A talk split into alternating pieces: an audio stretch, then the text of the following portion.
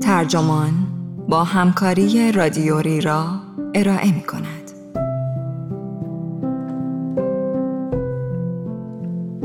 کلیله و دمنه شغالهایی که می‌خواستند راه و رسم حکومت را به شاهان بیاموزند این عنوان یادداشتی است به قلم کوین بلنکنچیپ که در مارس 2022 در ایان منتشر شده و ترجمان آن را در آبان 1401 با ترجمه محمد ابراهیم باست منتشر کرده است. من مهدی سفری هستم.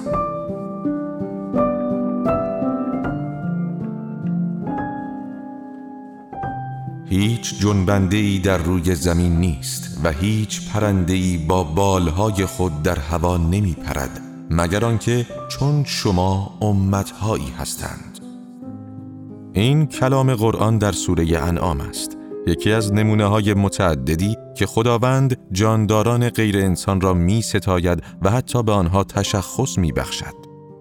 جانوران نه پاکتر و ارزشمندتر از انسانها هستند و نه کم ارزشتر.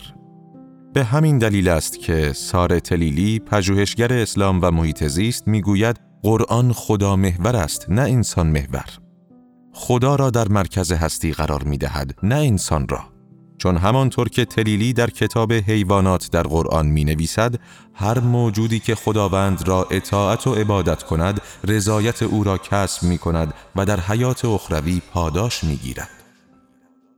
این یکی از اولین متون اسلامی درباره حیوانات است اما به هیچ وجه تنها نمونه آن نیست در شعر پیش از اسلام مهاجمان صحرا سریع همچون گرگ توصیف می شوند یا شتران آراسته لطافت معشوق را تحت شعا قرار می دهند. زبانشناس قرن هجدهمی سر ویلیام جونز می‌گوید با خودتان می‌گویید به جای اینکه اینقدر از شترش بگوید ای کاش از معشوقش بیشتر می‌گفت. اندیشمندانی مانند ابن سینا برای حیوانات قائل به ادراکات انسانی هستند مثلا اینکه چطور یک گوسفند خطر گرگ را احساس می کند. فقیهانی مانند ابن عبدالسلام درباره حقوق متقابل انسان و حیوان بحث کردند.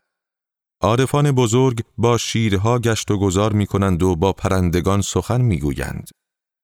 در قصه فلسفی حی ابن یقزان به قلم ابن توفیل متعلق به قرن دوازدهم میلادی که با نام فیلوسوفوس اوتودیداکتوس به لاتین برگردانده شد و احتمالاً رمان رابینسون کروزوی دانیل دفو از آن اقتباس شده، پسر بچه‌ای که در جزیره گیر افتاده به دست یک غزال نجات می‌یابد و گیاه خار می شود تا خطری برای جان دوستان حیوان خود نباشد. یکی از بهترین آثار دست به دست شده در بین ملت‌های مختلف، قصه های اخلاقی یک کتاب راهنمای هندی برای حاکمان است. به نام پنجتنتره یا پنج رساله احتمالاً متعلق به حدود سال 300 پیش از میلاد. آنچه از این قصه ها باقی مانده که احتمالاً با بخشهایی از مهاباراتا نیز ترکیب شده کلیله و دمنه نام دارد. کلیله و دمنه دو شغالند که خدمتکار یک شیر شجاع ولی از خود راضیند. این داستانها را عبدالله ابن مغفع که ابتدا زرتشتی بود و بعد به اسلام گروید در قرن هشتم میلادی مصادف با دوم هجری از زبان پهلوی یعنی فارسی میانه به عربی ترجمه کرده است. شخصیت های این داستان ها حیواناتی شوخ تب هستند در نقش های مختلفی مثل وزیران مشاور شاه، شخصیت هایی که دوستانشان را از کاری برحذر می دارند یا زنانی که شوهرانشان را سرزنش می کنند. هدف از همه اینها انتقال فضیلت و قدرت تمییز به حاکمان است. به همین دلیل عجیب نیست که خوانندگان از همان ابتدا کلیل و دمنه را کتابی در ژانر آینه پادشاهان می دانستند. بخش های کتاب در مقام راهنمای عملی اعمال قدرت رژیم های سیاسی اعراب را در معرض فرهنگ درباری ایرانیان قرار می دهد و به این ترتیب ابن مقفع میراث ایرانی خود را در آن به جای می‌گذارد. خوانندگان می توانند از قصه های این ایزوپ سانسکریت با ترجمه جدید مایکل فیشباین و جیمز مونتگومری در انتشارات دانشگاه نیویورک لذت ببرند. کلیله و دمنه طی قرون متمادی بافتها و علایق شخصی مختلفی را به خود جذب کرده و رفته رفته از یک کتاب به یک سنت نوشتاری تبدیل شده است. فرانکلین اجرتون پژوهشگر سانسکریت در سال 1924 چنین نوشته است. این ادعا مطرح شده که هیچ کتابی بجز کتاب مقدس چنین دست به دست نشده است. اینکه آن را جزئی از ادبیات جهان بنامیم به زحمت حق مطلب را دربارهاش ادا می کند. مدتها پیش در هند پادشاه جوانی به نام دابشلیم به دردسر افتاده بود. هیچ تجربه ای نداشت و دائما زیر دستانش را مورد اتاب قرار می‌داد و آنها را عصبانی می کرد. به همین دلیل حمایت آنها هم از پادشاه کم رنگ شده بود. روزی در حالی که ناامید بود به توماری قدیمی با سیزده دستورالعمل برای حکمرانی برخورد کرد. در ابتدا اندوهگین شد آن قواعد در قصه های چیستان مانند جانوران پنهان شده بودند و دابشلیم نگونبخت راهی برای رمزگشایی آنها نداشت اما در تومار به حکیمی به نام بایدابا که معمولاً بید پای نوشته می شود نیز اشاره شده بود به عنوان فرد مناسبی که می تواند داستانها را توضیح دهد. دابشلیم فوراً از پی او فرستاد. این حاکم جوان و عجول خیلی زود از تصمیم خود پشیمان شد. بید پای می گفت بردباری بهترین ویژگی یک حاکم است و اشاره می کرد که دابشلیم فاقد این ویژگی است. این کنایه خشم پادشاه را برانگیخت و او معلم پیر را به زندان انداخت. اما وقتی دابشلیم کمی آرام گرفت دوباره از سر کنجکاوی بیت پای را آزاد کرد تا بشنود و بفهمد که او چه درسهایی در این داستانها مییابد. این داستان اصلی کلیل و دمنه است. لحن و مزامین آن بقیه اثر را می‌سازند.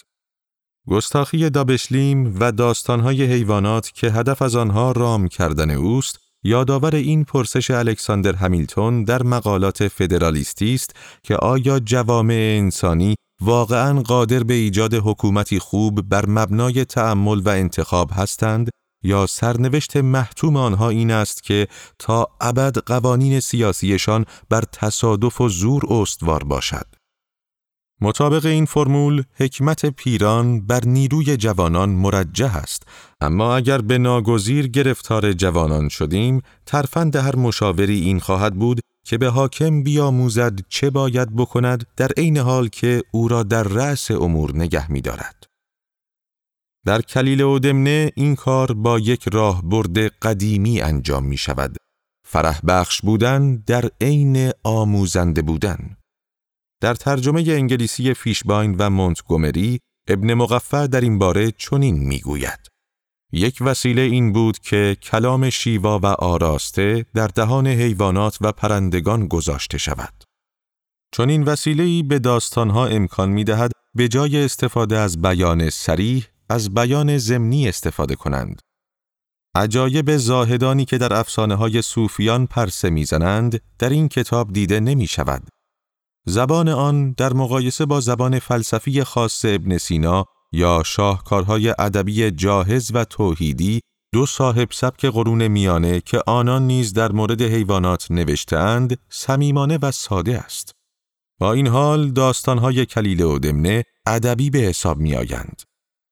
ابن مغفع می گوید هر کس این قصه ها را در روزگار جوانی به خاطر بسپارد با گذر سن به تدریج گنجینه های پنهان آنها بر او آشکار خواهد شد مانند والدینی که گنجینه ای نامنتظره برای فرزند خود به جای گذاشتهاند و در روزگار سختی او را از مهنت نجات خواهد داد.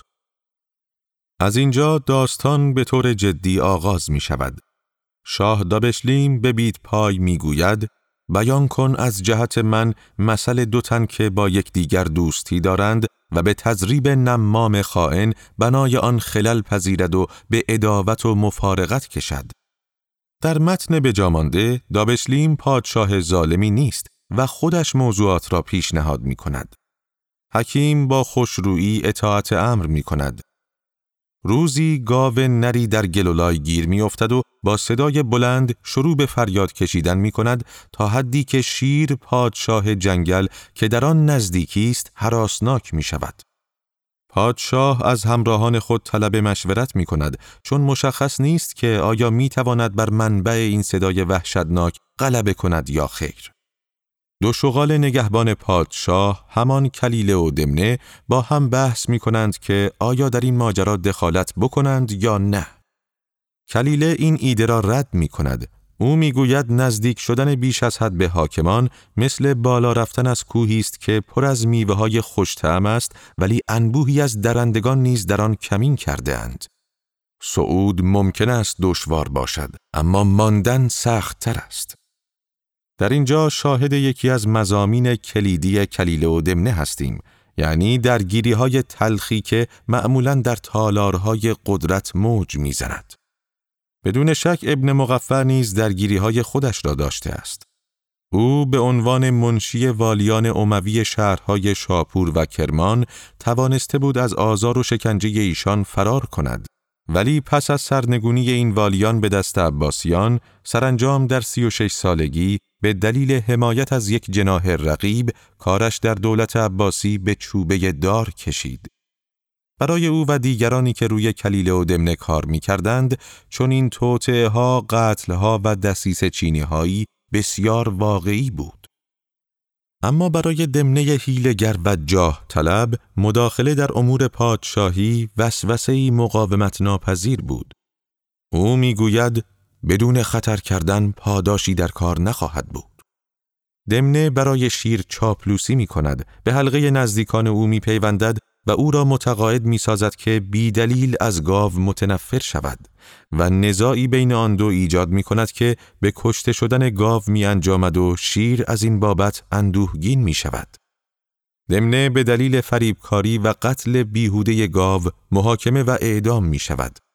در جلسه دادگاه قاضی در مورد ادعای دمنه بر بیگناهی خیش می‌گوید کسی که از گناه خود روی گردان می شود و آن را میپذیرد و اعتراف می کند بهتر است از کسی که بر گناه خود پافشاری می کند یا منکر آن می شود. این داستان اصلی همچون سرچشمه است که قصه های دیگر از آن سرچشمه می گیرند و شخصیت ها امکان پیدا می کنند که در جایگاه های مختلف استدلال های اخلاقی یا گفته های حکیمانی مختلفی را بیان کنند. در داستانی راجع به زاغی که با یک موش دوست می شود، موش توضیح می دهد که چطور از مردی زاهد غذا می دزدیده و یکی از شبها مهمانی برای زاهد می آید و به او می گوید که این را سببی باید.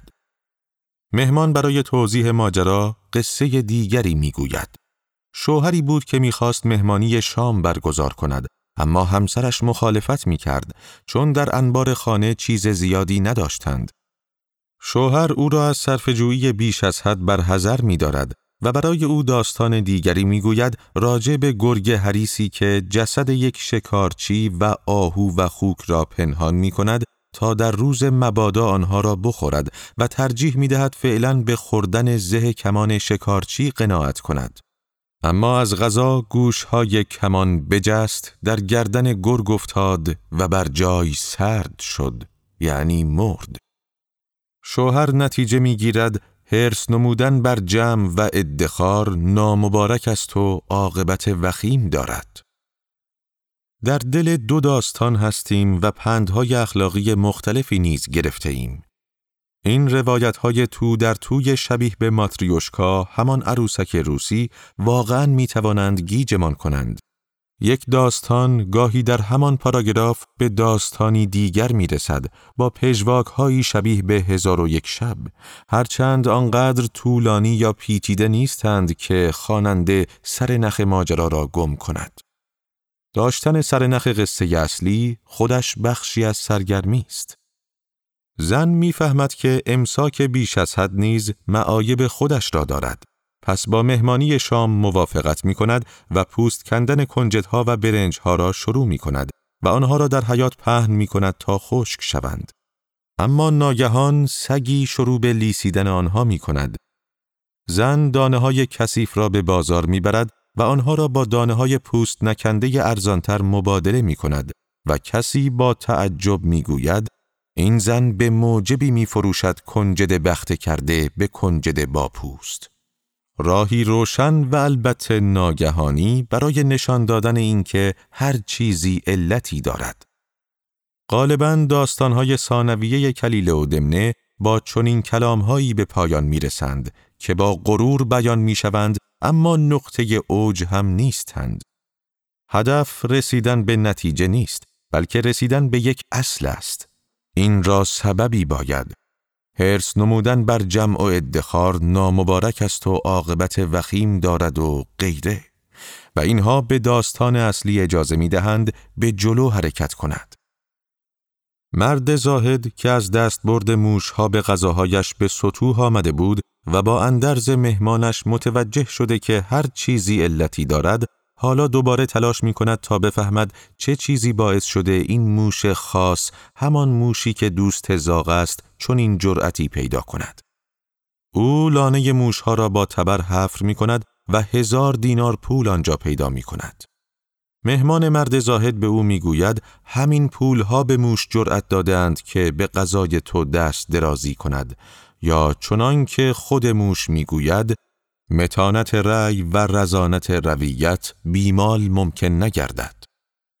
موش تلاش می کند بخشی از پول را دوباره بدزدد تا اعتماد به نفس از دست رفتهش کمی باز گردد. اما وقتی از لانه بیرون می آید، مهمان محکم به سرش میکوبد و بیهوش می شود. بعدتر موش به بینشی جدید و متفاوت می رسد.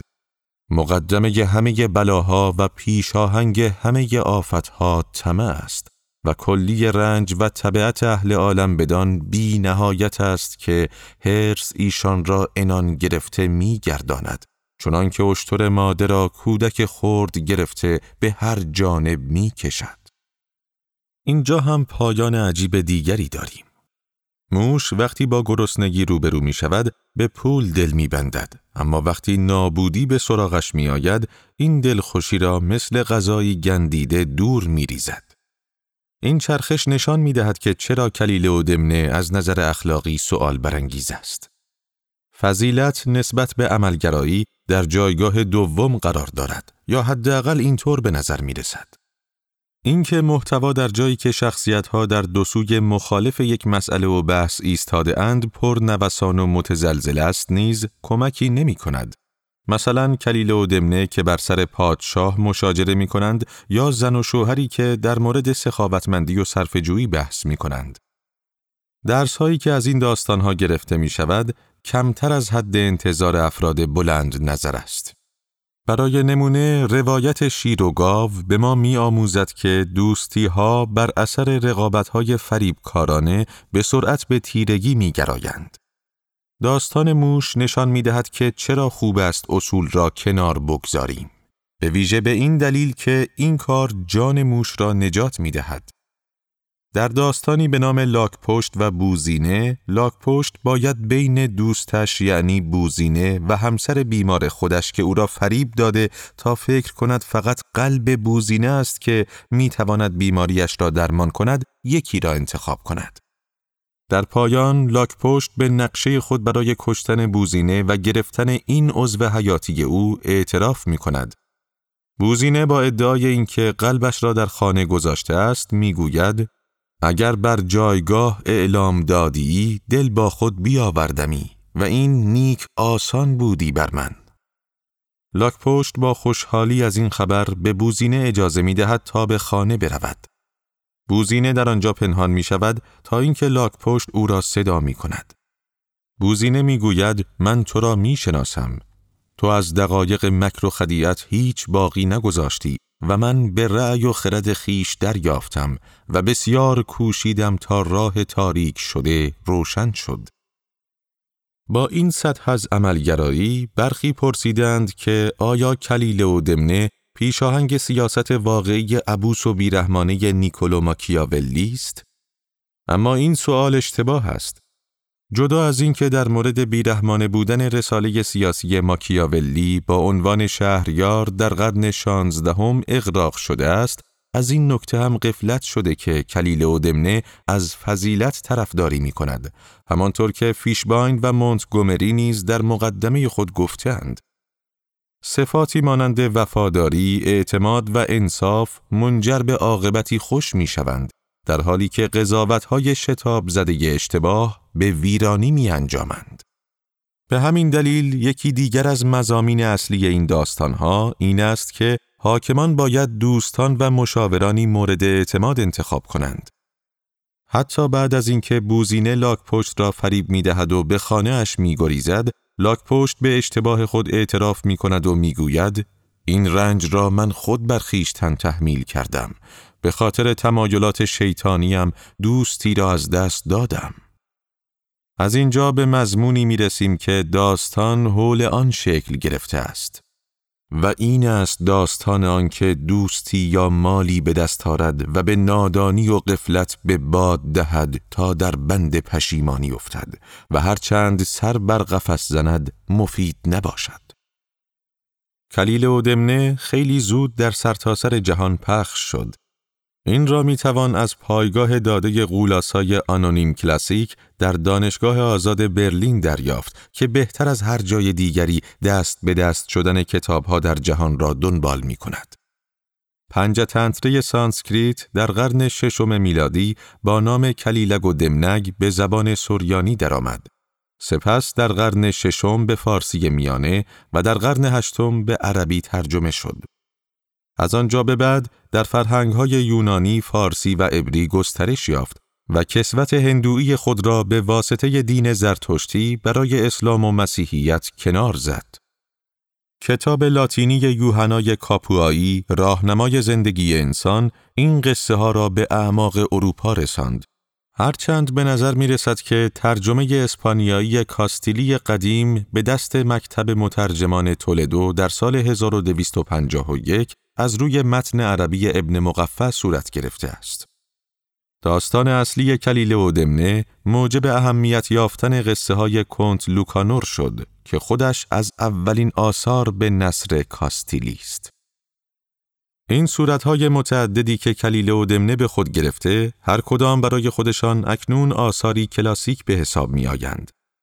انوار سهیلی متعلق به قرن پانزدهم و همایون نامه متعلق به قرن شانزدهم هر دو به کتابهای اصلی مورد مطالعه شاهان تبدیل شدند. جانوران ناطق کلیله و دمنه در حماسه ملی ایرانیان شاهنامه فردوسی در قرن یازدهم در خدمت ملی گرایی قرار گرفتند و حسین مروع منتقد مارکسیست لبنانی در قرن بیستم آنها را معیار وحدت فرهنگی خواند. نسخه های فاخر کلیله و دمنه که هنوز هم وجود دارند به هدیه دیپلماتیک زیبایی برای حاکمان سرتاسر سر دریای مدیترانه تبدیل شدند. این داستانها به عنوان یک کتاب بالینی و یک متن آموزشی آنقدر رواج پیدا کرده بودند که شرق شناس هلندی قرن هجدهم هنری آلبرت شولتنز می گفت اینها تمرین بچه مدرسه ای ها هستند. اما شاعر و نمایش نام نویس آلمانی یوهان ولفگانگ فونگوته با آنها مهربانتر بود وقتی آنها را نوشته های حکمت دنیوی نامید. با نگاه به دامنه رواج کلیل و دمنه آدمی با خودش می‌گوید تازه وقتی اجرتون گفت فقط کتاب مقدس تا این اندازه رواج داشته خیلی از این موارد را نمی‌دانسته است. قصه های بید پای گویی از ناکجا آباد سر بر می آورند و در سطح آبهای تاریخ موج می‌زنند. داستان برهمن و خدنگ درباره کشتن عجولانه یک حیوان وفادار به داستانی آمیانه در ولز به نام لولین و سگش گلرت تبدیل شد. داستانهای زاغ و مار و هواسیل و خرچنگ پله های مجلل جولیانو دا سانگالو معمار و مجسم ساز ایتالیایی در کاخ قرن پانزدهمی گندی در فلورانس را مزین کردند. کل مجموعه کلیله‌ای الهام بخش نظریه تئودور بنفای در سال 1859 درباره ریشه هندی همه داستانهای آمیانه بود. اینکه شبه قاره هند معجون اولیه‌ای بوده که کل فرهنگ بشری از آن ساخته شده است.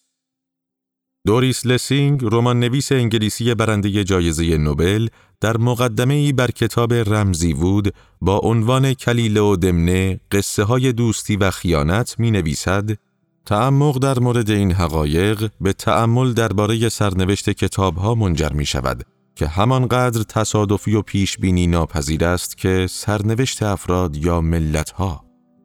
کنایه ای عجیب درباره اثری که عملگرا و غیر تقدیرگرا به نظر می رسد. سپس دوباره لسینگ به خوبی واژگونی بخت آمد و رفت جلال یا به قول کتاب جامعه سلیمان تغییر روح را توصیف می کند. این یکی از مزامین کلیدی است که کلیل و دمنه را پیش می برد. اوایل کتاب در مورد فاحش خانه ای می خانیم که زاهدی که جایی برای رفتن ندارد شب را به ناگزیر در آنجا اقامت می کند. یکی از روسپی ها عاشق یک مشتری شده و از همخوابگی با دیگر مشتریان امتنا می کند. خانم متصدی فاحش خانه نگران از اینکه ممکن است این امر به ضرر او تمام شود سعی می کند مشتری را مست کند و با نی مقداری سم در مقعدش بریزد تا بمیرد اما در لحظه آخر از مشتری که در خواب است بادی خارج می شود و سم وارد حلقه متصدی شده و بلا فاصله او را می کشد. روایت می گوید زاهد همه چیز را دید